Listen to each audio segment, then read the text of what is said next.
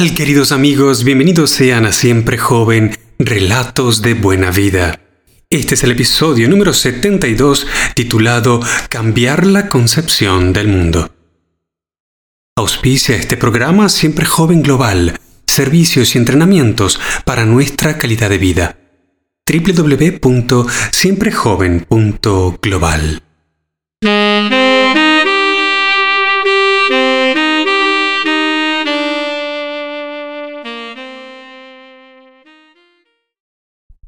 Libro 1 de la serie Los cedros resonantes de Rusia, Anastasia, del autor Vladimir Megre, traducido del idioma original ruso al español por Jirina O'Hara y corregido y editado por Rocío Madreselva. Continúo haciéndoles esta lectura con el capítulo 19. A de cambiar la concepción del mundo. Le pregunté a Anastasia por la mujer sobre la que tenía aquel conflicto con su abuelo. Le pregunté por qué no había podido de ninguna manera entrar en contacto con ella y por qué le era necesario hacerlo. Verás, empezó su relato Anastasia, es muy importante cuando dos personas unen sus vidas, que tengan una atracción espiritual el uno hacia el otro. Por desgracia, en general, todo empieza con lo carnal. Por ejemplo, ves a una muchacha bella y deseas intimidad con ella. A la persona a su alma, todavía no la has visto. A menudo la gente une sus destinos solo en base a una atracción carnal, la cual pasa rápido o se dirige hacia otra persona. ¿Qué mantiene a la gente unida entonces? Encontrar a una persona cercana espiritualmente con la que se pueda llegar a una verdadera felicidad no es tan difícil en realidad. Sin embargo, en vuestro mundo tecnócrata existen un montón de obstáculos.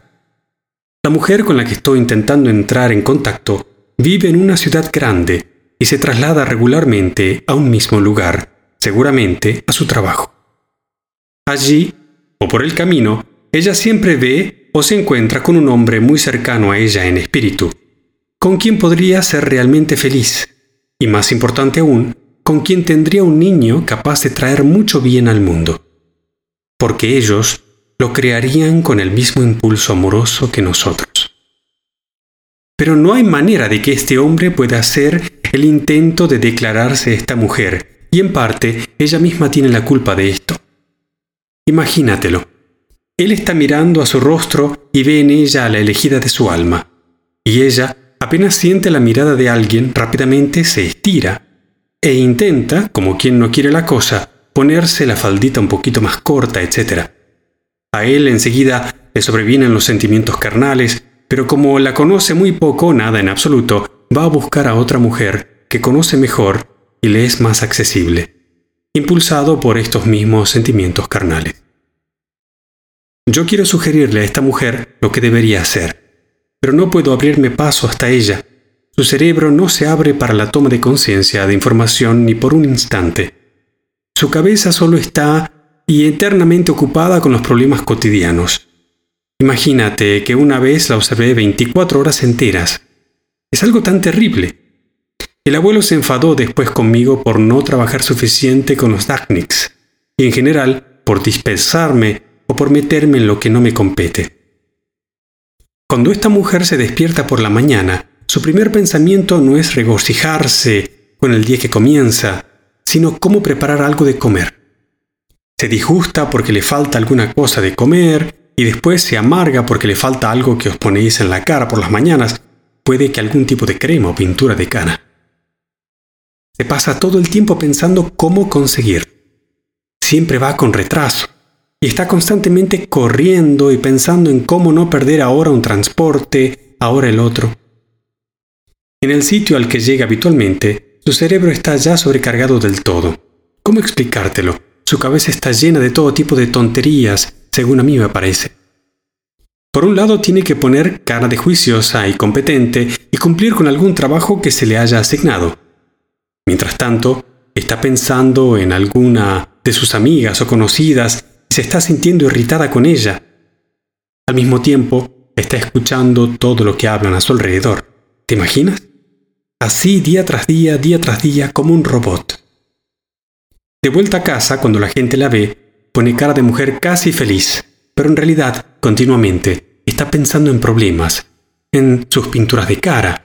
Mira la ropa en las tiendas, sobre todo ropa que enseñe sus seductores encantos, suponiendo que esto traerá algún tipo de milagro, aunque en su caso las cosas están ocurriendo justo al revés. Llega a casa y se pone a limpiar. Cree que está descansando cuando está viendo esa televisión suya, o se pone a cocinar, y lo peor es que piensa en cosas buenas solo por un instante. Incluso cuando se acuesta, vuelve otra vez a pensar en sus preocupaciones diarias y se queda en esa rutina mental. Si al menos por un momento, en ese día, se hubiera apartado de sus pensamientos y hubiera pensado en... Espera, Anastasia. Mejor explica cómo ves a ella, cuál debería ser su aspecto externo y su ropa, y dime en qué debería estar pensando en el momento en el que este hombre se encuentra a su lado. ¿Qué debería hacer para que él intente declarársele? Anastasia la describió con todo lujo de detalles. Reproduciré aquí lo que me parece más esencial. El vestido debería llegar un poco por debajo de las rodillas. Debería ser verde, sin escote y con un cuellito blanco. Ella debería ir casi sin maquillaje y escuchar con interés a la persona con la que se está comunicando. ¿Y ya está? Observé al escuchar la explicación tan sencilla. Detrás de estas cosas sencillas hay mucho.